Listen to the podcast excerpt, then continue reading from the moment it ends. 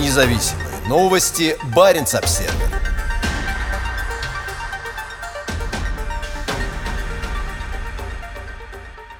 Нобелевская премия мира независимой российской журналистике. Главный редактор «Новой газеты» Дмитрий Муратов получил награду за защиту свободной, независимой и основанной на фактах журналистики. Как подчеркнул норвежский Нобелевский комитет, Муратов и Мария Реса представляют всех журналистов, выступающих за демократию и свободы прессы. Главный редактор получил награду за свои усилия по защите свободы слова, что является предпосылкой демократии и прочного мира, заявила в пятницу глава Нобелевского комитета Берет Рейс Андерсон. Муратов разделит премию с Марией Ресой из Филиппин. Председатель Нобелевского комитета подчеркнула, что они получили награду за свою отвагу в борьбе за свободу слова на Филиппинах и в России. В то же время они являются представителями всех журналистов, отстаивающих этот идеал в мире, в котором демократия и свобода прессы сталкиваются со все более неблагоприятными условиями. Дмитрий Андреевич Муратов является главным редактором «Новой газеты» двадцать четыре года. Он сыграл важную роль в учреждении газеты в тысяча девятьсот девяносто третьем году. Сегодня это одна из немногих остающихся по-настоящему свободными и независимыми российских газет. Сегодня «Новая газета» – самая независимая газета в России с принципиально критическим отношением к власти. Журналистика, основанная на фактах, и профессиональная честность газеты сделали ее важным источником информации о центральных аспектах жизни российского общества, которые редко упоминаются другими СМИ, сказала Рейс Андерсон. О награде было объявлено на следующий день после годовщины смерти журналистки Анны Политковской, убитой в Москве седьмого октября две тысячи шестого года. Следователи так и не назвали заказчиков убийства, а в две тысячи двадцать первом году по этому преступлению истек срок давности. Оппоненты «Новой газеты» ответили преследованием, угрозами, насилием и убийствами. С момента основания газеты было убито шесть ее журналистов, в том числе Анна Политковская, писавшая разоблачающие статьи о войне в Чечне, добавила Рейс Андерсон. Она пояснила, что, несмотря на убийства и угрозы, Дмитрий Муратов не отказался от независимой политики газеты. Он последовательно защищает право журналистов писать обо всем, о чем они хотят, при условии соблюдения профессиональных и этических стандартов журналистики. Рейс Андерсон подчеркнула, что свободная, независимая и основанная на фактах журналистика служит защите от злоупотребления властью, лжи и пропаганды войны. Норвежский Нобелевский комитет убежден, что свобода выражения мнений и свобода информации помогают в обеспечении информирования общественности. Эти права являются истинными предпосылками демократии и защищают от войн и конфликтов. В России «Новая газета» неоднократно становилась объектом преследований со стороны влиятельных лиц. Один из врагов газеты – Евгений Пригожин, которого подозревают в причастности к ряду злонамеренных действий против издания. Как говорится в недавнем докладе «Баренц-Обсервер» под названием «Репрессии по закону», считается, что люди Пригожина подкинули похоронный венок с именем одного из журналистов к зданию редакции в две тысячи восемнадцатом году. Предполагается, что они стоят из-за корзины с отрезанной головой барана с угрозами всей редакции, оставленной перед ее зданием. В две тысячи двадцать первом году Пригожин предложил чеченскому лидеру Рамзану Кадырову юридическую помощь в его конфликте с «Новой газетой», после того, как издание раскрыло серьезные нарушения прав человека на Северном Кавказе. «Баренц-Обсервер» тесно сотрудничает с «Новой газетой» уже несколько лет. Норвежское издание, выходящее на английском и русском языках, перевело на английский и опубликовало на своем сайте сорок шесть статей газеты. Автором большинства этих материалов является корреспондент «Новой» в Мурманске Татьяна Бритская. «Я очень рада награде Муратову», — сказала Бритская «Баренц-Обсервер». «Баренц-Обсервер». На арктическом берегу появится золотой рудник со своей АЭС. Месторождение Кючус станет одним из крупнейших проектов по добыче золота в России. План его освоения включает строительство атомной электростанции. Месторождение Кючус расположено на побережье моря Лаптевых, недалеко от поселка Тикси. Считается, что его запасы составляют более ста семидесяти пяти тонн золота. Как сообщает Российское министерство природных ресурсов и экологии, на прошлой неделе лицензию на это месторождение на аукционе получила компания «Белое золото», которая обошла пять других участников торгов. «Белое золото» заплатит за участок недр более семи с половиной миллиардов рублей, что более чем в три раза превышает стартовый размер платежа, установленный Федеральным агентством по недропользованию. Белое золото – совместное предприятие госкорпорации Ростехнологии и холдинга Селигдар. Последнему принадлежат лицензии на более чем тридцать месторождений золота по всей стране, большинство из которых расположено на российском севере, в Якутии и на Чукотке, сообщается на сайте компании. В районе месторождения отсутствует инфраструктура, в том числе электрические сети, поэтому в условия аукциона было включено требование о строительстве малой атомной электростанции. Мощность АЭС, которая должна войти в строй к две тысячи двадцать восьмому году, составит не менее тридцати пяти мегаватт. Это будет не первая малая атомная электростанция в России. В Певеке, на берегу Восточно-Сибирского моря, уже расположена плавучая АЭС «Академик Ломоносов». Госкорпорация «Росатом» планирует создать на Чукотке еще несколько плавучих АЭС для энергоснабжения нескольких горнодобывающих проектов. Кроме того, есть планы создания и других ядерных объектов, в том числе небольших реакторов на дне моря и на суше, а также оружия на атомной тяге. На Кючусе должно добываться десять тонн золота в год. Вероятно, что вывозить его будут по Севморпути через порт Тикси. Добыча золота ведется открытым способом и оказывает значительное воздействие на окружающую среду. Это крупное месторождение было открыто еще в тысяча девятьсот шестьдесят третьем году и несколько раз планировалось к разработке. Как пишет Википедия, в две тысячи девятом году право на месторождение вернулось государству, когда компания «Полюс Золото» не успела освоить его в установленный срок. Добыча золота ведется в нескольких районах российской Арктики, в том числе на заполярном острове Большевик, где несколько участков недр принадлежат компании «Сезар Арктика». Баренц-обсервер. Полярный круг готовится к встрече в очном формате. четырнадцатого октября в Рейкьявике в очном формате откроется четырехдневная конференция «Полярный круг», одна из крупнейших в мире по северной тематике. Это также будет первое крупное мероприятие в Европе с момента начала пандемии ковид девятнадцать с участием представителей различных секторов, говорится в пресс-релизе Оргкомитета. В этом году состоится около ста сессий, в которых примут участие более тысячи человек из пятидесяти стран. По традиции, на открытии конференции министры и представители правительств представят арктические стратегии своих государств. По традиции, на открытии конференции министры и представители правительств представят арктические стратегии своих государств. Среди выступающих будут сенатор от Аляски Лиза Мурковский и сенатор от Род-Айленда Шелдон Уайтхаус, которые расскажут об арктической стратегии президента Джо Байдена. Комиссар Евросоюза по вопросам окружающей среды, океанов и рыболовства Виргиниус Синкевичус, который представит новую арктическую стратегию ЕС. Министр сельского хозяйства, самодостаточности, энергетики и окружающей среды Гренландии Калистат Лунд с выступлением об арктических приоритетах Гренландии. Полярный круг проводится с две тысячи тринадцатого года. Его задача – собирать вместе всех интересующихся Арктикой как с севера, так и из других частей света. Инициатором конференции выступил бывший президент Исландии Оулавюр Рагнар Гримсон. До пандемии на ежегодную конференцию в Рейкьявике приезжало более двух тысяч человек. В ней принимают участие многие, от политиков и лидеров коренных народов до общественных организаций, предпринимателей и ученых. В этом году сессии, посвященные Канаде, охватывают широкий круг тем. От эволюции арктической политики Квебека до сессии «Голоса молодежи в Арктике», организованной Министерством иностранных дел Канады. Мероприятие пройдет с четырнадцатого по семнадцатое октября в конференц-центре Харпа в Рейкьявике. Баренц-обсервер.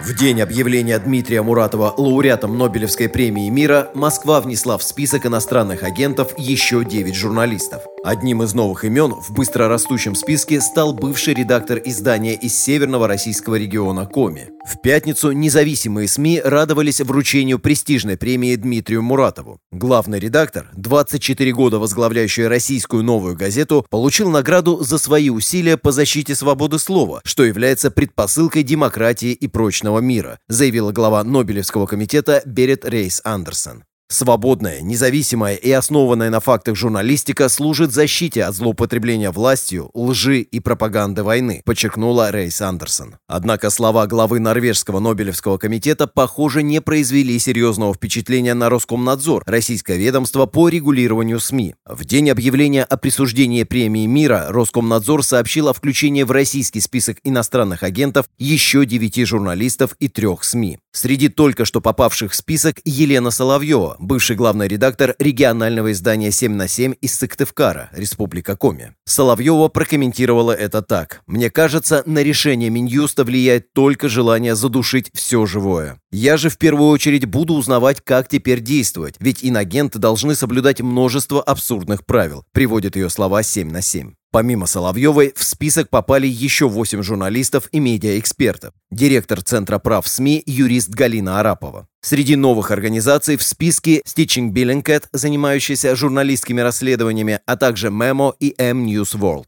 Теперь в реестре так называемых СМИ-инагентов восемьдесят пять имен. Российский закон об иностранных агентах был принят в две тысячи двенадцатом году, после чего его действия расширили, и теперь он распространяется не только на некоммерческие организации, но и на нежелательные организации и СМИ. С декабря две тысячи девятнадцатого года закон также распространяется на отдельных журналистов и блогеров. В реестр потенциально может попасть любой, кто получает иностранное финансирование и выражает свое мнение в СМИ. До двадцать восьмого декабря в списке были только СМИ, финансируемые из-за рубежа, в том числе «Радио Свобода», «Настоящее время» и «Голос Америки». Одним из первых четырех журналистов, включенных в реестр, стал писатель Сергей Маркелов, обладающий многолетним опытом работы в независимой журналистике на севере России. В последние два десятилетия независимых российских журналистов все чаще притесняют и заставляют молчать, а в стране выстроена мощная государственно-пропагандистская машина для управления общественным мнением. Как говорится в докладе «Репрессии по закону», подготовленном Бар Обсервер, в две тысячи двадцатом — две тысячи двадцать первом годах эта репрессивная система вышла на новый максимум.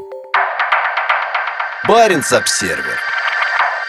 Баренцево-морское месторождение пополнилось ресурсами.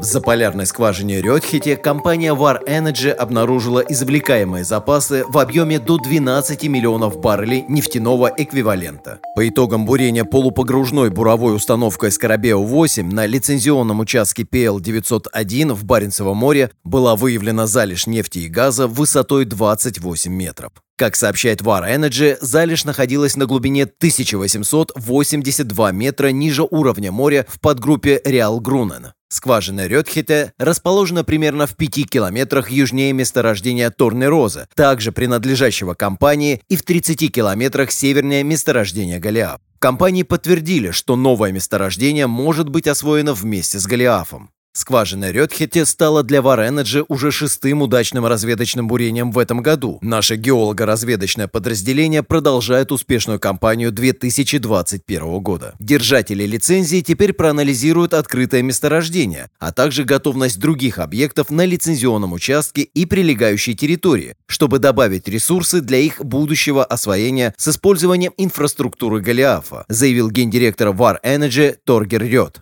Var Energi была основана в две тысячи восемнадцатом году в результате слияния норвежского отделения Eni с Hightech Vision. Компания работает на тридцати пяти месторождениях на норвежском шельфе, в число которых входит и Голиаф в Баренцевом море. Несмотря на растущую критику со стороны экологов и международных организаций, Норвегия продолжает вести поиск углеводородов на своем континентальном шельфе. Комментируя новый климатический доклад МГИК, генеральный секретарь ООН Антонио Гутерриш заявил, что сжигание ископаемого топлива – это красный код для человечества. Странам необходимо прекратить поиск новых запасов ископаемого топлива и субсидировать возобновляемую энергетику, а не ископаемое топливо, подчеркнул он. С аналогичным предупреждением выступает и Международное энергетическое агентство МЭА. В своем последнем докладе организация предупреждает, что для удержания роста глобальной температуры в пределах полутора градусов необходимо отказаться от новых нефтегазовых проектов. Доклад МЭА был прохладно встречен правительством Норвегии, настаивающим на том, что его политика в области нефти и газа остается неизменной. В июне две тысячи двадцатого года в стране был объявлен двадцать пятый лицензионный раунд, в который вошли сто тридцать шесть участков шельфа. сто двадцать пять из них находятся в заполярных районах. Баренц-обсервер. Новое правительство Норвегии заявляет о важности борьбы с изменением климата и продолжением добычи нефти. Кабинет Йонаса Гар Стёре называет изменение климата и крайний север приоритетными направлениями. Параллельно с этим правительство нацелено на снижение цен на топливо и продолжение добычи углеводородов в Арктике. Сегодня Эрна Сульберг освободила свой кабинет в центре Осло, уступив место Йонасу Гар Стёре. Новый премьер-министр возглавляет коалиционное правительство меньшинства, состоящее из Рабочей партии и партии Центра. В него вошли девятнадцать министров, десять из которых женщины. В четверг король официально утвердил состав нового правительства, которое в полдень того же дня приступило к управлению страной. Новым министром иностранных дел стала Анникен Хюитфельд, которая в последние годы возглавляла постоянный комитет парламента по иностранным делам и обороне. Министром обороны стал Од Рогер Эннексен, бывший лидер партии Центра и министр в правительстве Йенса Столтенберга с две тысячи пятого по две тысячи тринадцатый годы. Министром финансов стал лидер партии Центра Трюгве Слаксвольт-Ведум, а министром климата и окружающей среды Эспин Барт Эйде, опытный представитель Рабочей партии, занимавший при Йонсе Столтенберге посты министра обороны и иностранных дел. Новым министром нефти и энергетики стал представитель Рабочей партии Мартин Йос Персон, а министром юстиции Эмили Энтермель, которой всего двадцать восемь лет. Она самый молодой министр юстиции в истории страны. На выборах тринадцатого сентября Рабочая партия и партия Центра получили соответственно двадцать шесть целых пять десятых процента и шестнадцать целых шесть десятых процента голосов. Правительство меньшинства будет зависеть от поддержки со стороны других партий в парламенте после того, как социалистическая левая партия вышла из переговоров, утверждая, что не получила достаточной поддержки своей политики, направленной на прекращение добычи нефти. В своей политической платформе премьер-министр Йонас Гар Стёре подчеркивает, что новое правительство – это правительство для простых людей, которое будет бороться с социальной несправедливостью и централизацией. В качестве главного приоритета в документе выделено изменение климата и дано обязательство, что Норвегия сократит выбросы на пятьдесят пять процентов по сравнению с уровнем тысяча девятьсот девяностого года и достигнет углеродной нейтральности к две тысячи пятидесятому году. При этом Стёре подчеркивает, что его климатическая политика будет справедливой, а экологические налоги будут варьироваться социально и географически. В связи с этим новое правительство заявляет, что будет работать над снижением цен на бензин, особенно в регионах. Правительство Стёре также ясно дает понять, что продолжит добычу нефти и газа. В программном документе говорится, что нефтегазовая отрасль страны должна развиваться, а не сворачиваться. Нефтегазовая промышленность – это высокопроизводительная отрасль, приносящая Норвегии высокие доходы, создание добавочной стоимости и рабочие места, и правительство будет создавать условия для сохранения высокого уровня активности на шельфе, говорится в документе. Стёре подчеркивает, что не будет менять существующую в Норвегии систему распределения участков шельфа, а нефтегазовой промышленности по-прежнему будут предлагаться новые районы, в том числе и в обширных арктических акваториях страны. Новое правительство также заявляет, что сделает Крайний Север одним из приоритетных регионов внешней политики. В программном документе подчеркивается, что двустороннее сотрудничество с Россией продолжит развиваться. При этом упор будет сделан на морских ресурсах, климате и прибрежных вопросах в Баренцевом море и в Арктике. В документе говорится о новых инициативах в области сотрудничества с соседними странами и определении общих точек соприкосновения для диалога в области внешней политики и безопасности. В новом правительстве есть и серьезные противники ЕС, среди которых министр финансов Слаксвольт-Ведум. Партия Центра давно выступает за выход Норвегии из соглашения о Европейском экономическом пространстве и замене его отдельным торговым соглашением. В политическом документе подчеркивается, что речь не идет о разрыве соглашения о Е Э, а о необходимости провести анализ последних десяти лет участия в нем, после чего должны быть начаты переговоры с Брюсселем по поводу возможных оговорок в четвертом железнодорожном пакете Е Э. Новое правительство также заявляет, что проведет анализ опыта других, не входящих в Е Эс стран, и их отдельных соглашений с Е Эс. Баренц-обсервер. Доклад правительства Финляндии об обороне. Основное внимание кибербезопасности и значению арктических территорий. В документе по национальной безопасности отмечается, что оперативная среда характеризуется напряженным и непредсказуемыми изменениями. В докладе правительства Финляндии по вопросам обороны за две тысячи двадцать первый год изложены приоритеты национальной безопасности на ближайшие годы. Основное внимание в документе уделено новым вызовам, в том числе киберзащите, а также поддержанию ситуационной осведомленности в космическом пространстве. Кроме того, будет проведена внутренняя реструктуризация вооруженных сил, упразднены региональные силы, а численность военнослужащих увеличится к концу десятилетия на пятьсот человек. В отчете подчеркивается напряженный и непредсказуемый характер оперативной обстановки. На пресс-конференции генеральный директор ЭСА Пулькинен заявил, что из-за взаимной конкуренции великих держав по соседству с Финляндией растет напряженность, что в свою очередь влияет на небольшие страны вроде Финляндии. Динамику взаимоотношений между великими державами также меняет превращение Китая в глобального игрока. В докладе говорится о растущей обеспокоенности операциями влияния со стороны Китая на отдельные страны. В свою очередь, Россия в В последнее время укрепляет военный потенциал на своих западных границах. В докладе говорится, что несмотря на отсутствие непосредственной угрозы на национальную безопасность Финляндии, нельзя исключать использование военной силы против нее.